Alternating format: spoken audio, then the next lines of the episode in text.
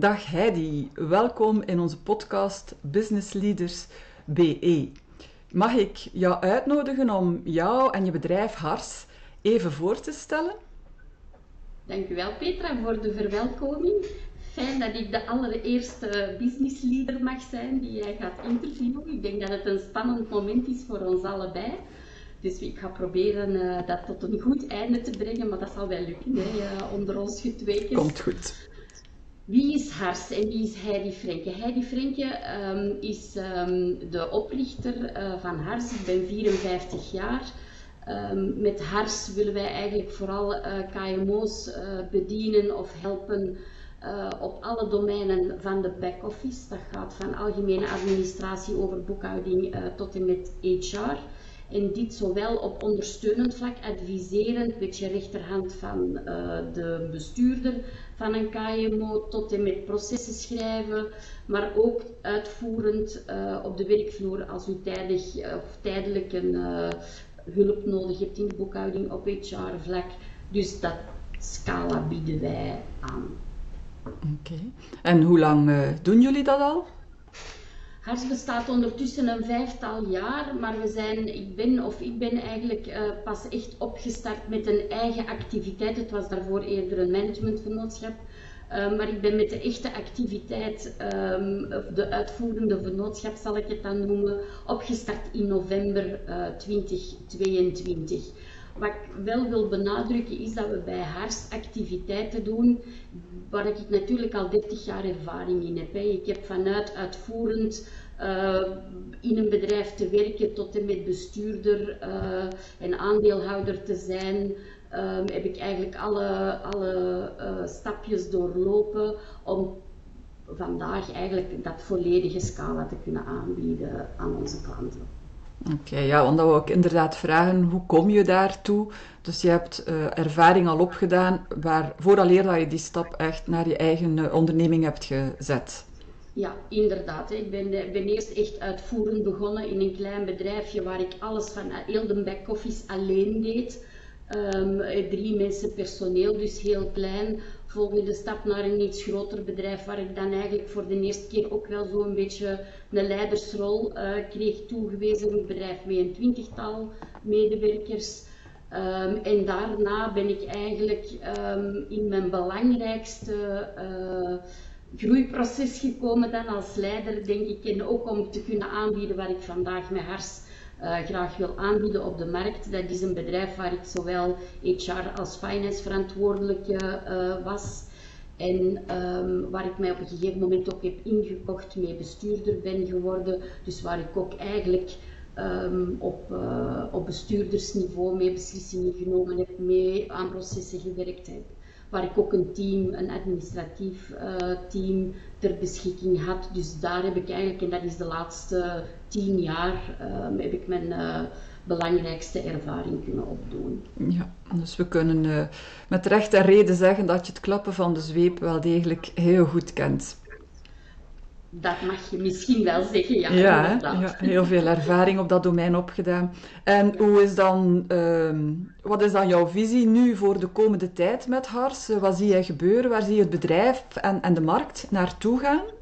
Ja, ik denk dat er heel veel uh, Vlaamse KMO's zijn tussen de 20 en de 200 medewerkers die eigenlijk uh, geleid worden door, door eigenaars, door bestuurders, die daar dagelijks zelf nog heel operationeel mee uh, in het bedrijf uh, functioneren.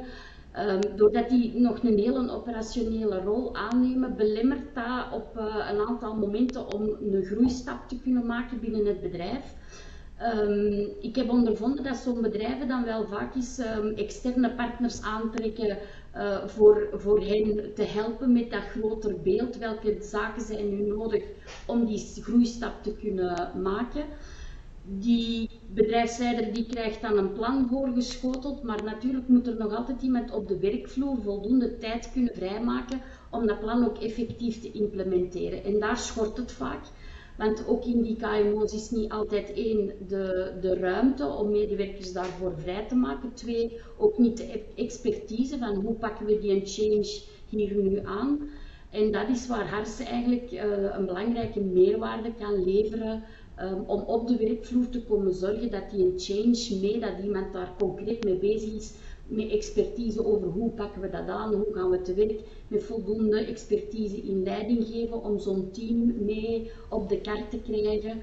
Um, dus dat is eigenlijk waar we met hars naartoe willen. Hè. Zowel dat um, op beleidsmatig vlak en uh, ondersteunend op de werkvloer dan om processen te implementeren. Maar we kunnen zo ver gaan dat mocht het zijn dat er binnen die veranderingen um, nood is aan echt operationele ondersteuning. Ik heb ook een uh, medewerkster um, waardoor wij ook kunnen aanbieden dat we dan tijdelijk een administratieve HR eh, of boekhoudkundige functie kunnen invullen, puur operationeel uh, op de werkvloer. Wij proberen ook vooral hybride te werken, um, de, zeker naar het operationele toe. Dat is toch denk ik de nieuwe manier van werken en een uitdaging ook wel voor heel veel bedrijven om daarmee te leren omgaan. En daar willen wij dan een beetje een goed voorbeeld in geven hoe dat kan, hoe daar naar moet gekeken worden. Ja, inderdaad, het struikelbrok voor heel veel bedrijven. Um, wat zijn nu de eigenschappen en, en, en jouw kwaliteiten van, van jezelf, van je medewerker, van, van jouw bedrijf, waardoor jij gelooft dat dat een haalbare visie is? Wel, ik denk dat uh, eigenlijk in, uh, in heel mijn uh, beroepsmatige carrière kwaliteit een, een heel belangrijke um, parameter geweest is. Um, twee, groei, hè, zelf groeien ook een belangrijke parameter ik denk de mensen, mijn medewerkster, um, zeker en vast proberen te kiezen op die manier, hè, die dezelfde waarde voor ogen houden. Um, als je bij een bedrijf uh, geloofwaardig uh, ja, oprecht wilt kunnen binnenkomen, dat je als persoon stevig moet staan, dat je zeker moet zijn van je eigen kwaliteiten, dat je weet wat dat je aanbiedt, je moet het vertrouwen kunnen geven. Um, zaken waar wij binnen hars hard aan werken, door wekelijks overleg met elkaar te hebben, door een zeer goede verstandhouding op te bouwen, waardoor dat, mocht het zijn dat er bij een klant een probleem rijst, waardoor dat er een beetje onzekerheid is, dan kunnen we met elkaar heel kort en goed uh, overleggen, omdat de vertrouwensbrand uh, groot is. We hebben alle twee onze expertise, hè, die jarenlange expertise. Ik 30 jaar, mijn medewerkster een vijftiental jaar. Dus samen bieden wij echt wel wat expertise aan, waardoor dat we eigenlijk tot op vandaag um, niet kunnen zeggen van we hebben een probleem nog niet kunnen aanpakken. Dat er uiteraard problemen op ons afkomen die voor ons ook de eerste keer zijn, dat is zeker waar. Um, maar even goed, wij moeten het warm water niet uitvinden. Hè. Het warm water bestaat al wel ergens. Dus de, de capaciteit om snel te goed te kunnen zoeken, snel te kunnen vinden, um, zijn toch allemaal wel zaken die, die uh, mij belangrijk lijken, en fijn niet lijken, maar die dagelijks blijken, dat die een verrijking zijn. Ook met verschillende klanten te werken, krijg je zoveel input van manieren hoe andere bedrijven werken. Dat is ook voor onszelf elke keer opnieuw een verrijking, waardoor dat we inderdaad nog met meer vertrouwen in de toekomst uh, staan uh, en naar klanten kunnen toegaan en um, onze diensten aanbieden. Ja, en wat is dan de grootste uitdaging die je daarbij ziet? Ja, de grootste uitdaging. Um, ik zal dan um, voor mezelf persoonlijk uh, even antwoorden. Um, ik zie mezelf de valkuil dat je als je zo'n rol opneemt, hè, die heb ik ook ondervonden, als je zo'n rol opneemt, dat ik mezelf het verwachtingspatroon, dat is natuurlijk die kwaliteitseis die onderliggend ook wel wat, zoek, wat uh, aansporing geeft om altijd het antwoord klaar te hebben. Um, en dat is wel een valkuil waar we alert voor moeten blijven. Dat als het probleem van de, van de klant op ons afkomt, dat we zorgen dat we toch even afstand nemen, voldoende tijd nemen om erover na te denken en, um, en even te overleggen. Dat we niet te snel en te, um, ja, vanuit die drang om altijd het antwoord klaar te hebben, uh, willen handelen, maar ook echt wel ieders DNA van elke klant te, op te, te goed op te nemen alvorens een advies te formuleren. Ja. Ja, um, ik veronderstel als ik hoor welke problemen of welke uitdagingen van, uh, van ondernemingen jij aanpakt, dat er heel wat ondernemers zijn die uh, staan te springen voor die hulp. Um, wat is dan de uitdaging voor Hars om, om verder te groeien? Opnieuw, mijn grootste uitdaging. Ik ben nog niet zo heel lang uh, een uh, ondernemer. Uh, maar de grootste uitdaging is inderdaad van ja, kijk, op het moment dat, um, dat er te veel vraag op ons afkomt, dan gaat de beslissing moeten volgen van we gaan personeel extra nog aanwerven.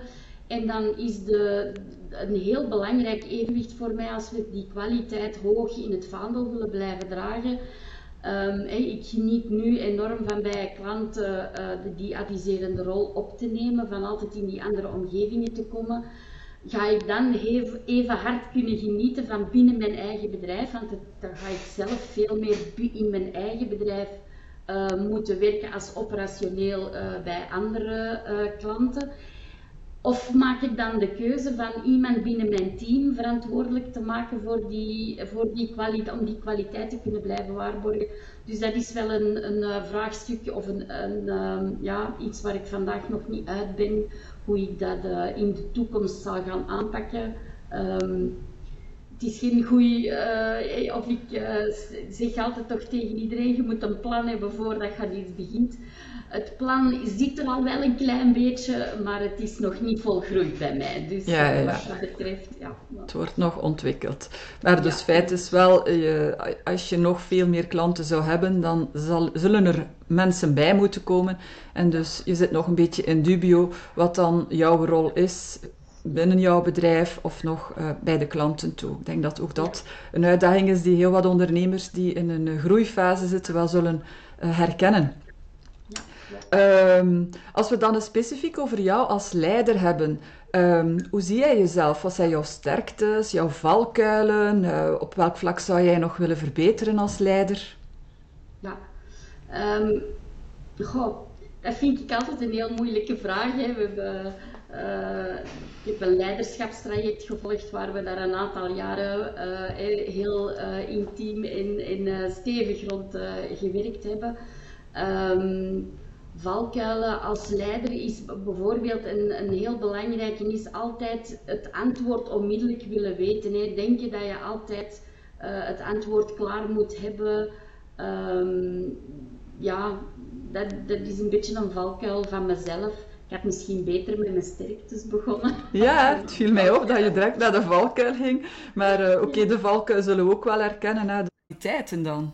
Ja, mijn kwaliteiten, ik denk dat ik um, uh, heel makkelijk um, aanvaard word als leider binnen een groep.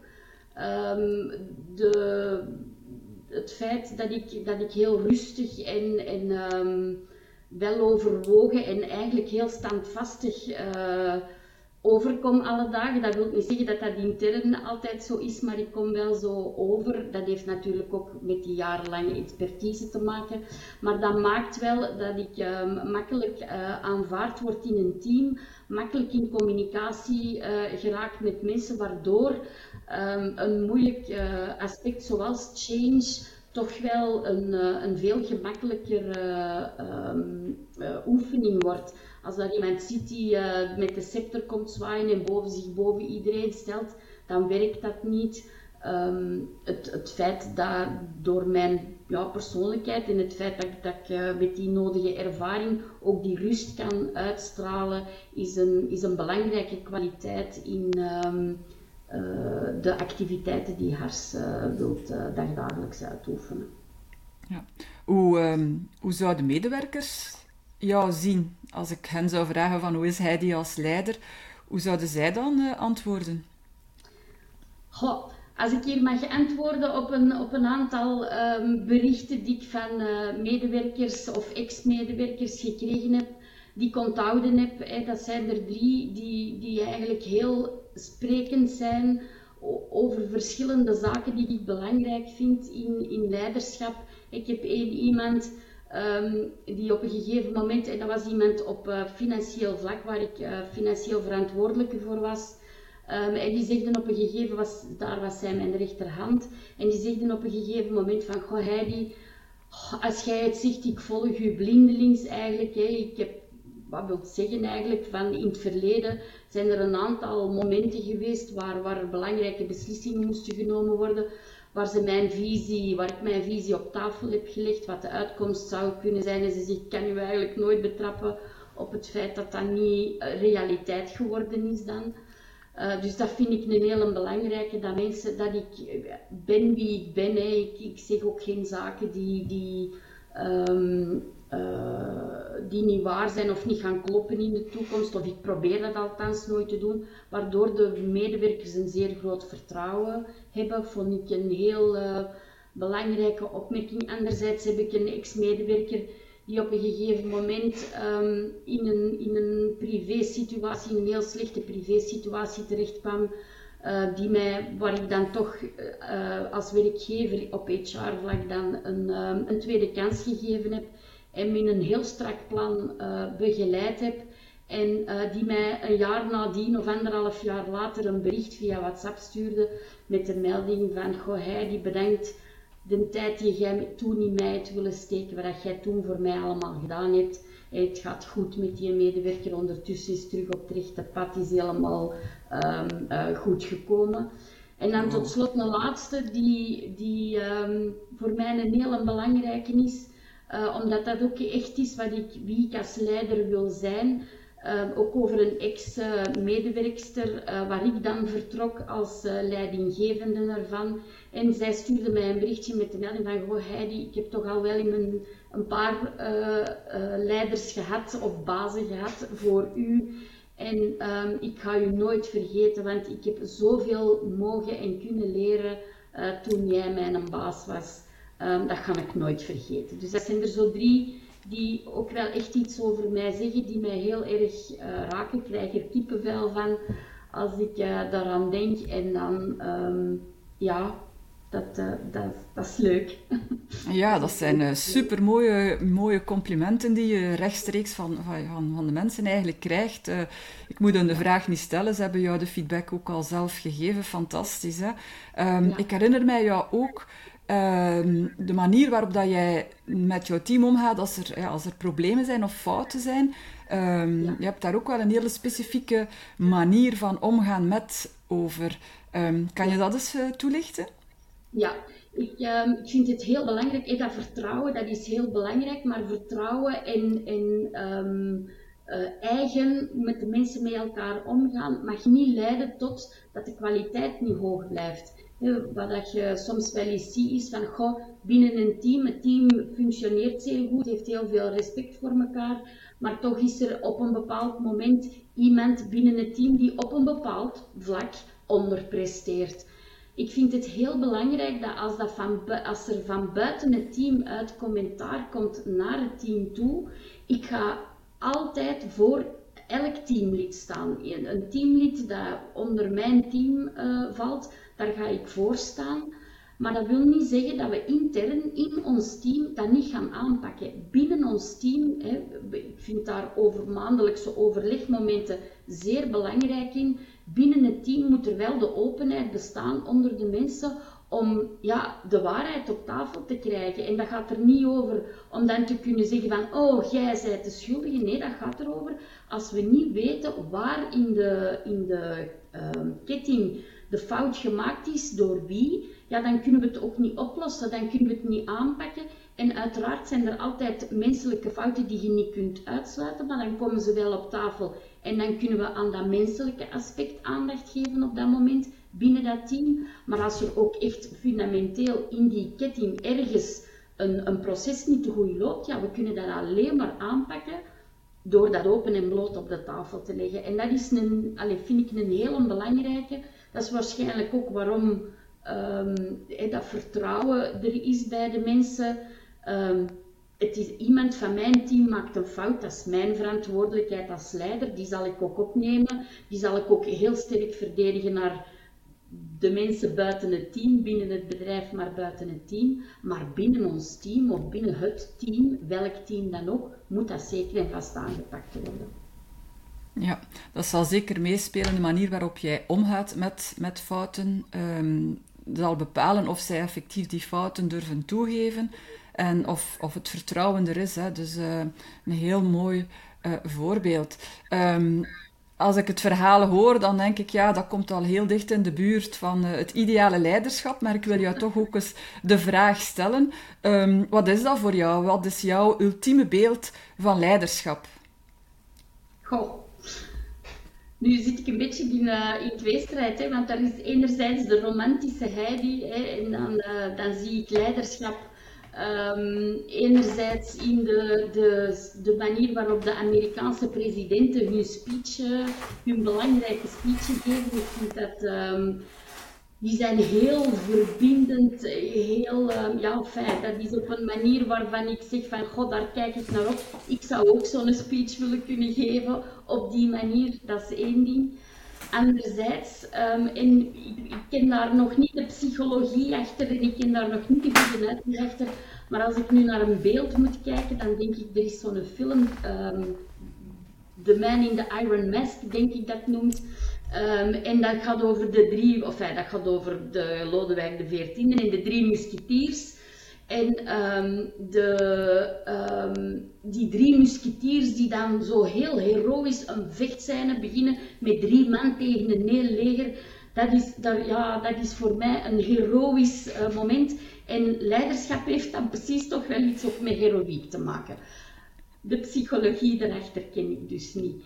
Um, maar dat is zo wat het romantische beeld uh, dat ik dan uh, hier even tentoonspreid als ik over, over leiderschap nadenk en nadenk, wat wil dat voor mij eigenlijk echt zeggen, um, dan gaat leiderschap voor mij over verenigen van.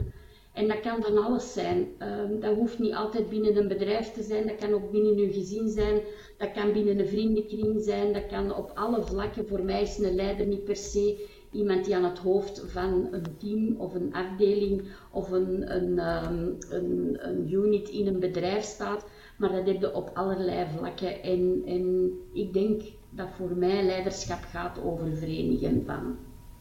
Ja, mooi, verbindend leiderschap. Mooi. Naadloos.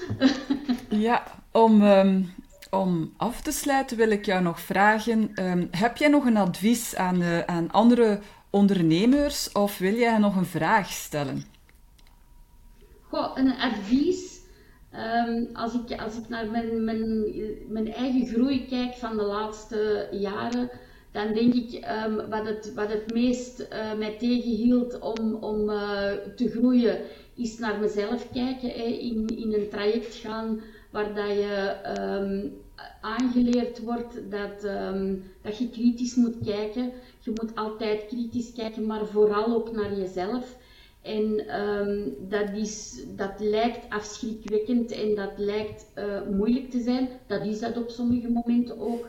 Maar ik denk dat dat um, een van de belangrijke, of en in mijn geval de belangrijkste stap was die ik heb moeten zetten om uh, te kunnen, groeien als, uh, als leider. En uiteindelijk dan te kunnen groeien naar ondernemer. Iets wat ik van mezelf eigenlijk, als je mij dat 30 jaar geleden had gevraagd, nooit gedacht uh, zou hebben. Um, anderzijds een vraag uh, aan andere bedrijfsleiders. Ja, graag feedback. Herkennen jullie mijn verhaal? Uh, zijn er zaken dat jullie kunnen zeggen van, goh, ik heb dat ook meegemaakt, of goh, pak dat zo aan, of, of, of um, ja, voilà. Dat zijn, denk ik, de dingen waar ik nu aan denk. Voilà, alle feedback welkom. Ja, ja het, uh, het is inderdaad interessant. Hè? Je hebt uh, jouw mening en jouw visie gegeven en het, uh, ik, ik, deel de nieuwsgierigheid naar hoe staan anderen er dan tegenover. En ehm, ik wil jou in elk geval heel hartelijk bedanken, Heidi, voor jouw toch wel heel open uh, getuigenis over hoe jij als uh, ondernemer het, het, aanpakt, hoe je het ook als, uh, als leider aanpakt, leider van je bedrijf, maar zoals je zelf ook al aangaf, leider van mensen in de eerste plaats. Um, dus hartelijk dank om daar zo open over te getuigen. En ik hoop um, dat we veel feedback krijgen en dat je nog heel veel mensen, ondernemers, kan helpen met de back-office, want ik ben ervan overtuigd dat daar absoluut nood aan is. Dankjewel. Zo, Ik hoop dat deze babbel jou inspiratie bracht. Maar iedere situatie is natuurlijk anders. En toch zien wij in dezelfde moeilijke situaties sommige bedrijfsleiders elke dag opnieuw goed verder werken aan hun visie, terwijl de anderen in dezelfde lastige omstandigheden altijd brandjes blijven blussen en eigenlijk weinig vooruitgang boeken. Hoe komt dat nu? Waar zit dat verschil? Wel, dat verschil dat ligt in hun leiderschapsprofiel. Als zij hun leiderschapsprofiel kennen, dat betekent dat zij hun eigenschappen kennen en hun valkuilen kennen, en als ze dan ook nog wat aandacht besteden om daarin te verbeteren en daarmee te gaan werken, ja, dan groeien zij zelf als, als leider en als mens. En dan pas kunnen zij ook hun mensen laten groeien en dus hun bedrijf laten groeien. De moeilijkheid is natuurlijk dat zo'n leiderschapsprofiel bepalen, dat dat niet eenvoudig is om dat van uzelf vast te stellen, want iedereen heeft blinde vlekken. Daarom hebben wij een model ontwikkeld, onze Unchained Leadership Scan. En we zijn eeuw vier dat er al bijna 3000 bedrijfsleiders daarmee een leiderschapsprofiel bepaald hebben en dat dat hun tot resultaten bracht die ze zelf niet hadden verwacht. Als luisteraar van deze podcast nodigen wij jou natuurlijk graag uit om ook jouw leiderschapsprofiel op te stellen. En in onze masterclass gaan we dan aan de hand van jouw leiderschapsprofiel gaan kijken hoe dat je die inzichten kan vertalen naar concrete groei en concrete acties, zodanig dat je met je bedrijf en je team samen verder kan groeien. Ga daarvoor naar intentive.be slash masterclass. Ik herhaal intentive.be slash masterclass. Dankjewel en tot gauw!